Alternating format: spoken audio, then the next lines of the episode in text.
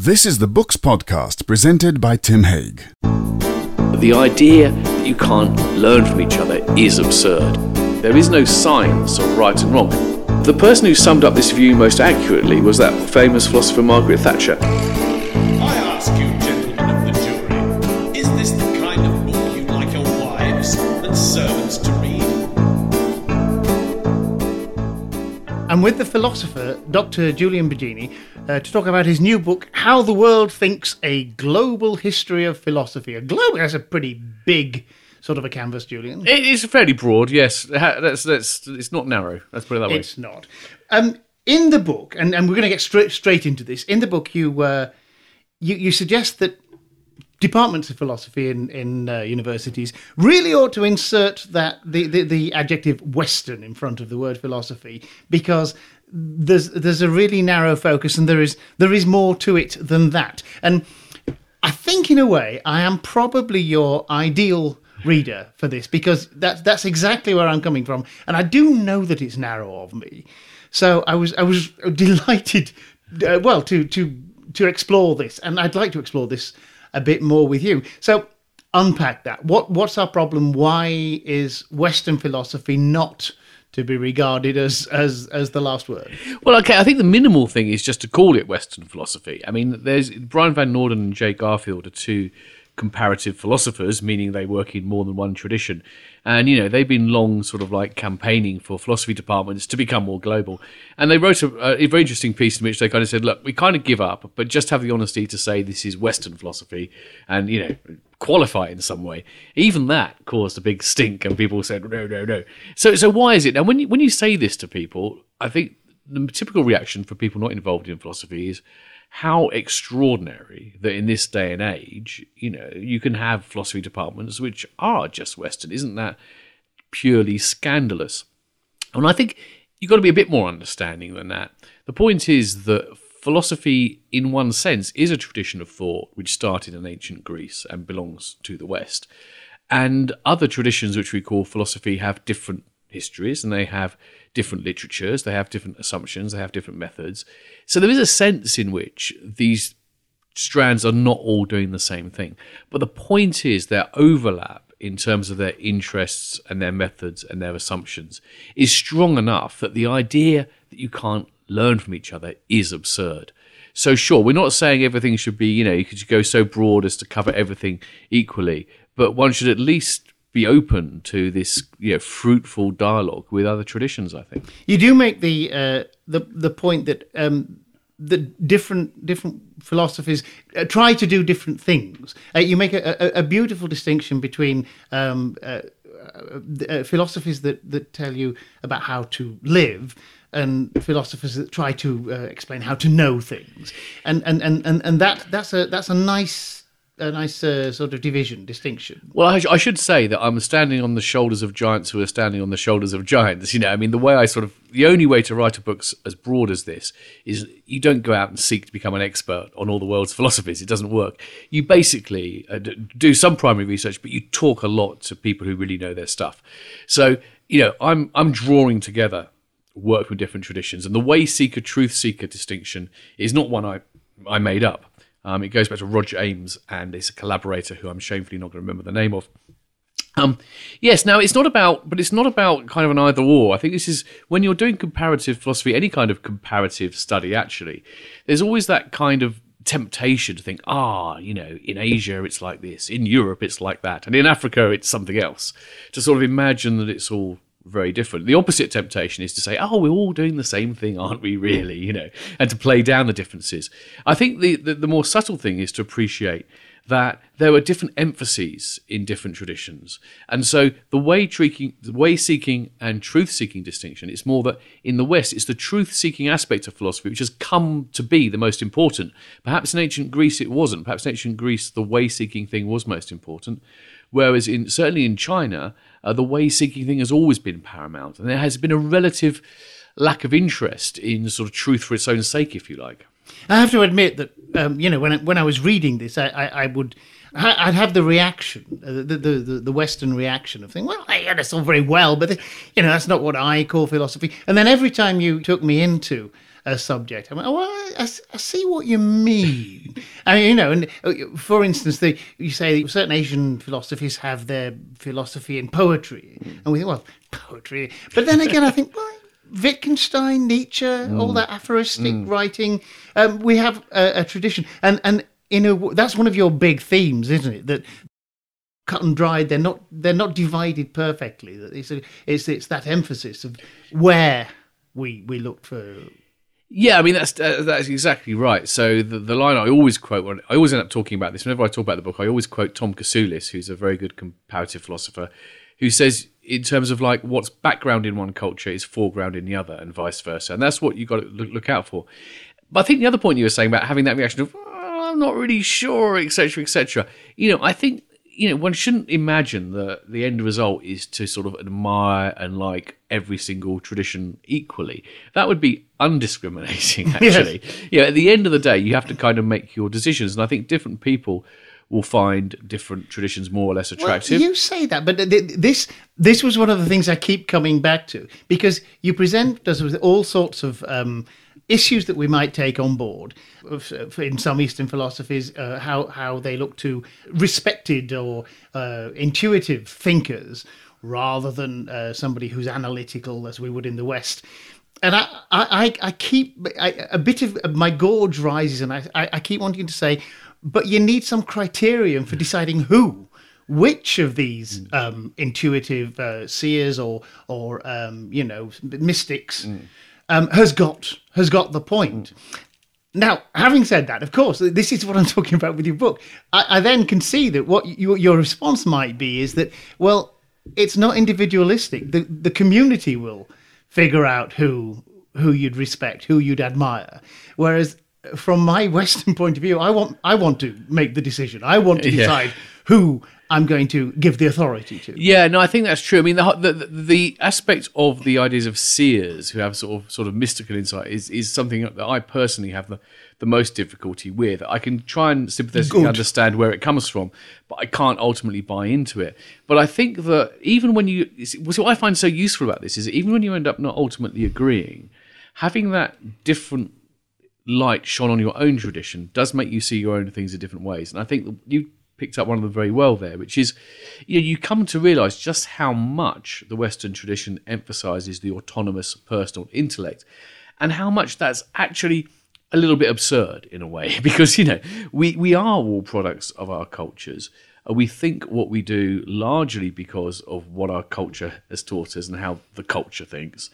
And you know we we never approach anything in a vacuum and i think that that's a really useful and sort of chastening thing to to remind yourself of um, the extent to which we are all uh, you know rooted in our communities and can't escape them in a way i mean you can you can learn to gain a certain distance on your own tradition. You can learn to be more objective about it. But by the time you're fully formed intellect looking at the world, so much of the fundamentals about the, the way you look at things are kind of set.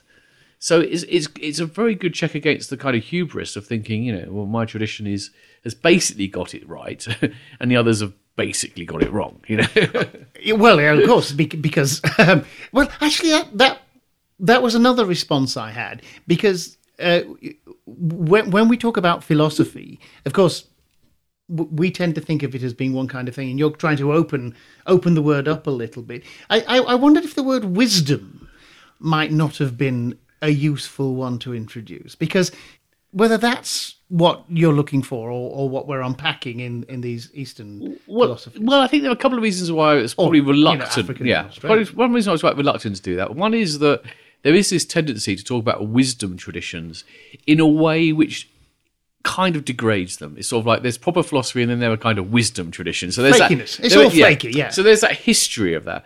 I think the other aspect is that it kind of perhaps overstates the extent to which uh, you know the, the way-seeking, truth-seeking distinction. Because if you take Indian philosophy, for example, in some ways you can say it's a wisdom tradition. On the other hand, it has got a very rich, developed logic, you know. And, and, and how does logic fit into a, a, a wisdom tradition in that sense? And, you know, and there are kind of, broadly speaking, you know, metaphysical views in, in other strands of philosophy as well. You Taoism has its ideas of perpetual change and flux and so forth. And although, you know, that's always kind of to be discovered in, in the name of wisdom in a way. It doesn't kind of just purely reduce to the wisdom aspect. So I, I think it's that. I think there's the. I can see what you're saying, but my reluctance to do that is because there's this history of using that term to kind of somehow To dismiss- yeah, dismiss they're the, kind uh, of mystical, sagey type stuff, not philosophy. So just thinking about it all as variants of philosophy, it's more sort of equalising. I think. Well, then let's look at that um, that question of the diversity. Um, I, I think most of us who give it any thought know what Western philosophy is, but uh, you, you, one of the valuable things I get out of your book is to is to see the, the distinctions between Indian, Chinese, African, um, Islamic, and all. So, c- can we unpack that a little bit, and can you take us on a quick? A quick tour. Well, Uh, for yeah. instance, I'm going to start you off Okay. Hmm. with Chinese. Is it tends not to be uh, to do with uh, uh, another world. It's not to Yeah. do with religion. Yes, true, yeah. You, you you make clear. Yes. Whereas some of the other um, Yeah. traditions. Yeah, that's right. I mean, Chinese philosophy is extremely interesting, and the classical Chinese philosophy, going back to, you know, Confucius and Mencius, but also the uh, Taoist thinkers Lao Tzu, Zhuangzi. Um, it's a very, very rich tradition, a very continuous tradition as well. You know, I mean, like for, for thousands of years, people have continued in the same broad vein. Uh, and that's a remarkable continuity. I think that's partly why people think of Confucianism as a religion, because it has that kind of unifying role that But it's not But it's not a religion at all. Exactly.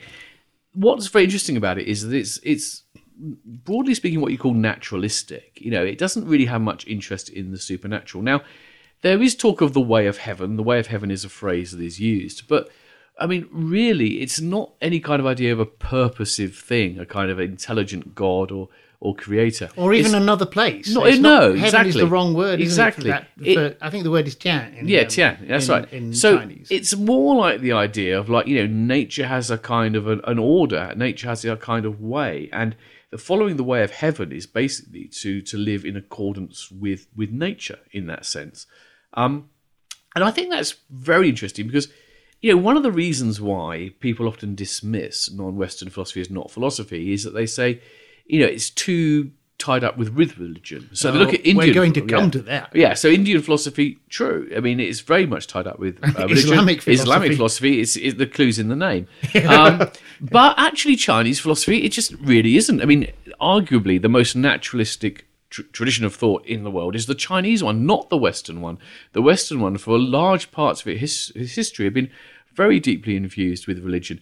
I mean, Plato talked about the gods, and you know, when you study Plato today in university, they just sort of tend to skip over that. They tend to treat those mentions of the gods as sort of like And metaphorical even worse, flourishes. Even worse, your medieval Christians Yeah. co-opted Plato and tried to turn him into a proto-Christian, Well, which exactly. uh, does him an enormous damage. But I, I still have a, quite a lot of problem with Plato. Um, Yeah, well, I have problems with. Plato too. Yeah, Uh, but also you know Descartes, Locke. I mean, a lot of these canonical thinkers were very deeply religious, and their religion clearly did inform their thinking. But you know, we don't talk of them as Christian philosophers. We we sort of again sort of bracket off the religion because our narrative, the narrative we want to have, is that philosophy is a secular discipline, uh, and in fact, it's only been secular for a relatively short period of time. I think, purely so. Anyway.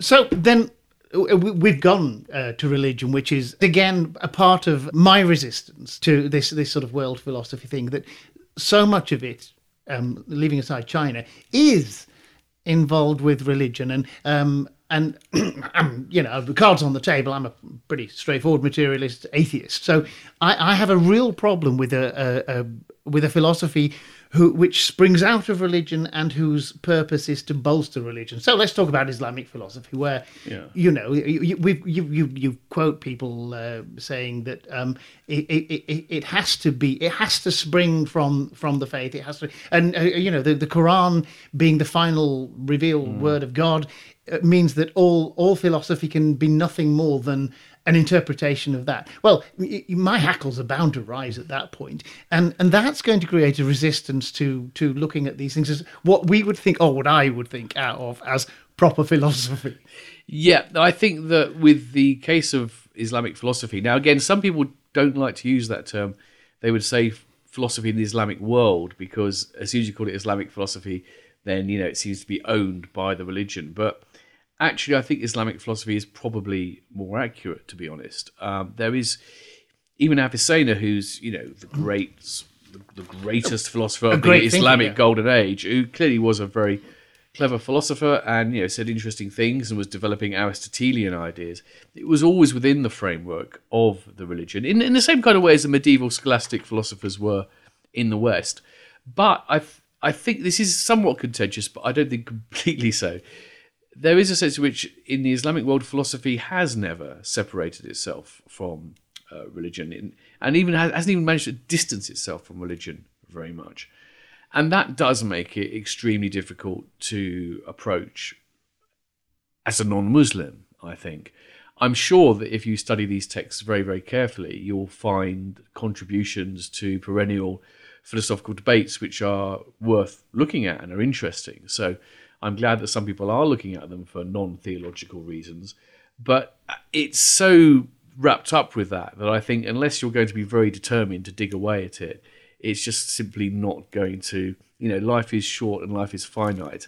If you're not a, a believer in that faith, it, it, you, you have to sort of unpack a lot of the theology before you can get to any philosophical gems. But alas, th- this then is going to lead us on to a, a, another important question, um, and I'm going to preface it by saying, you, you know, we, we, we referred earlier to the uh, to the way of living as opposed to the way of knowing things. You, um, um, and, and actually, I remember in uh, in Karen Armstrong's book, The Case for God, um, she, she actually suggests that Christianity lost its way when it, it stopped being the way you live and started trying to be a system of thought. And she's absolutely right about that. I think Christianity made a terrible mistake trying to take on the Enlightenment at its own game. But what what that does take me to is is it is it unreasonable of us? Is it wrong of us? And again, here I am from my perspective to ask: Is are such things true? I mean, if if you're talking about uh, Allah, God, or any or, or the you know the Indian pantheon, is it wrong to to want to have a scientific question? Are these things true or not? Obviously, you could live your life according to them without it sort of interfering with um, with, with getting on with your life. But is it is it delinquent to, to wonder if, if there is such a thing as truth? No, no, I, not at all. I think it's far from delinquent. It's actually essential. I don't think you know you could be properly philosophical without having an interest in that question. The, the point is, though, the, the reason it gets complicated is that sometimes with that excessively sort of scientific worldview, which becomes scientistic, people end Oh, up. Yep. we- yeah. yeah. We, well, well. So I, I'm. I'm. I. Sorry, I, I I will use the word scientific. You know, I think it is that worldview whereby actually it's not just that science is great and it's very powerful. It's that you end up saying that the only meaningful questions are scientific questions, and if something doesn't have a scientific answer, it's just it's just like a pseudo question. Now, I think that's not true in terms of religion. You've always got to. Uh, I think you do have to ask the question very clearly: What kind of claims are you making, which are essentially kind of scientific mm-hmm. claims, and and what aren't you? And you need to be clear about that because Karen Armstrong, I, I'd love Karen Armstrong to be right. I just suspect that she's actually describing the ideal religion the way she would like it to be and the way it should be. I'm not sure she's actually describing the way religion certainly is, or even has been through, through most of its history. Religion has, most religions, in Christianity in particular, has made what are kind of factual claims about historical events and events to come in a in a future life.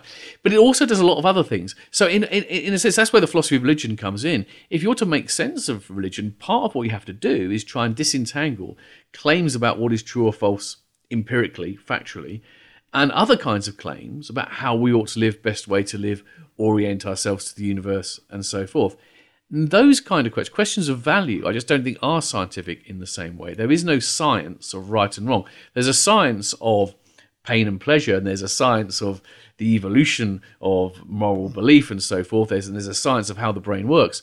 But actually, ultimately determining what is good, what is bad, right or wrong, that's not a scientific question. It's a different kind of question. No. I'll tell you what kind of question it is. It's a cultural question, and and and for me, that that's the distinction. Of course, not all not all important questions are scientific. Some are cultural, and and that brings us back, doesn't it, to to what your book's about in a way, because these are these are different cultural approaches to um, how to think about life and the world and Well, yes, but if you say it's cultural, I, I, I, I suppose I want to know exactly what you mean by that. Because if by, if by cultural you mean it's something which only emerges because there are such things as humans in society, that's right. But if by cultural Well, you that mean is what I mean. if but if by cultural you mean which you may not mean that these things are the answers to these questions are completely relative to the historical contingencies of the culture you're in.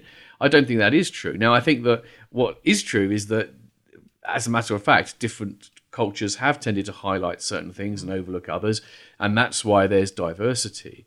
But the idea that you know, that ultimately um, the only you can't settle issues of right or wrong because of cultural diversity is, is far too pessimistic. And actually, what you can learn, uh, we, we can actually, there's a lot of overlap in cultures for a start, and things are framed in different ways, but the amount of potential agreement is extremely huge. The, the, the, the UN, the UN's Universal Declaration on Human Rights is a very good example of this because people will often say, "Oh, rights, it's that Western thing, isn't it? Yeah, it's a Western ideal. They don't have rights elsewhere." Well, when they were putting together that charter, they found that it wasn't a hard sell to the non-Western countries as a whole. The hard sell was to the communist countries, actually, and uh, South Africa, I believe. But um, a lot of the developing world and Asia were, were perfectly happy with this. It, yeah, the, the language of rights may not have been in their vernacular, but they could understand them in such a way that they could fit them into their to their worldview. And so uh, again, I think that when you when you actually dig away, you find that there's quite a lot of possibility for a lot more common ground than, than we might think. That's got to be the hope. There's one more thing I want to touch on, which is um, the relationship of, of the individual Mm. to all of these matters. And you, you have another a nice nice distinction um, between uh, intimacy, integrity, Another borrowed one, yeah. and, and yet All the best stuff stolen. it was new to me. So and and and you, you you know you you yeah you up my up a, a little bit there. So um, can you give us a quick a quick overview of that of, of what that distinction? Hmm. Well. I mean, it's one of the most useful ones I came across, and again, it's, it's owes it again to Tom Kasulis, who I mentioned earlier. Um, now, this again, it's to do with sort of orientations of thinking, which really affect everything pretty much, but perhaps it's clearest in the example of how we conceive of ourselves. So, uh, I think the language, I think his choice of terms is perhaps slightly unfortunate because it's not intuitive, but you can get there. By integrity, we don't mean this idea of I, I, moral integrity. Think of integrity in the sense of an object having integrity, meaning it is entire to itself. It needs nothing else. So it's separate and discrete. So in the sort of the, the dominant Western way of thinking for the last few hundred years at least, has been this integrity culture whereby the way we think about ourselves and everything is as discrete individual entities which are only secondarily in relations to each other. So in science, you know, it's the reduction to the atom and the subatomic particle. In in nutrition, it's breaking things down to proteins, fats, carbohydrates, vitamins. It's that nutrientist approach of trying to sort of break things down. And in terms of individuals, is the, the individual is the fundamental unit of society. It goes back to the idea of Descartes and his cogito ergo sum. You are an individual thinking, indivisible entity. Society is a collection of these things. So, in a way, the, the person who summed up this view most accurately was that famous philosopher Margaret Thatcher, who's, who said, You may remember there's no such thing as society, there are only individuals, men and women, families, and so forth. And, you know, people often say, Oh, well, she wasn't really saying there's no such thing as society. She was simply making a point that society is what happens when these different elements come together. But that's precisely the point. That is the the integrity orientation. Now the intimacy orientation sees the foregrounded thing here is that actually nothing exists in isolation. Things are only what they are because of how they stand in relations to other things. So, in a way, there, there is no such thing as the individual human being because to be a there there are no human beings without there being a species of human beings. There's no being the individual you are uh, without being a member of a particular family, a community, and so forth. And it also develops in science as well, actually. Interestingly enough, a lot of the most recent developments in science have been to kind of like balance that reductionist uh, integrity way of looking at things to look more at the way systems behave. So, systems biology, for example, and complexity theory. Now, I think these are really important because the thing is, they're kind of like two ways of looking at the world which they're not mutually exclusive, right? And there are times where it's very beneficial to adopt one, and there are times when it's very beneficial to adopt the other. And probably we all of us need both, and we do all of us use both. So, again, although the dominant way of thinking in the West is to do with the individual, when we lose someone close to ourselves, it's very common to say, I've lost a part of me. And it, that's a way of thinking which is more to do with the intimacy way of thinking, that, that thing of us being fundamentally interconnected. And so once you sort of start start seeing things in those terms, it becomes very, very useful. And I think it helps you to sort of like, I think, recognize the extent to which we kind of systematically uh, focus too much on the integrity aspect and sort of miss the elements of intimacy, which is, if, if I know I'm going on, but I think it's actually politically important as well because people often complain that the problem with society today is it's become too individualistic, etc., etc. And I think that's partly true. And it, but it's not about giving up our ideas of individuality. It's about recognizing the other side of the coin. You have a beautiful illustrative example of this. You uh, say that uh, when, when you show a picture to Americans, they see what's in the foreground. But if you show it to the Japanese, they'll see the background a lot more than uh, Americans will because it, the relations between things matter more in their culture. Yeah, this is. I mean, this is work in psychology. It's not like all these things. There are people who can test it, but I, I must admit, uh, when I, I'm fairly persuaded of, of this. Yeah, it just seems that the the attention to foreground, the, the the elements at the front, is just something that people notice much more. And in, in Japanese, and it's purely cultural. There's nothing biological about it. So if you're uh, born Japanese parents, grow up in America, you have the American way of looking at things, and vice versa. Um, yeah. Well, Julian, um, uh, you have expanded my horizons, and for that, I'm extremely grateful. Thank you very much. Thank you very much. It's been great talking. Uh, the book is How the World Thinks A Global History of Philosophy by Julian Baggini, and it's Granta, and it's £20. Thank you very much. Thank you. Cheers. That was the Books Podcast with Tim Haig. The Books Podcast is produced by Green Shoot. You can find out more at www.green-shoot.com and Tim can be contacted on tim at green-shoot.com.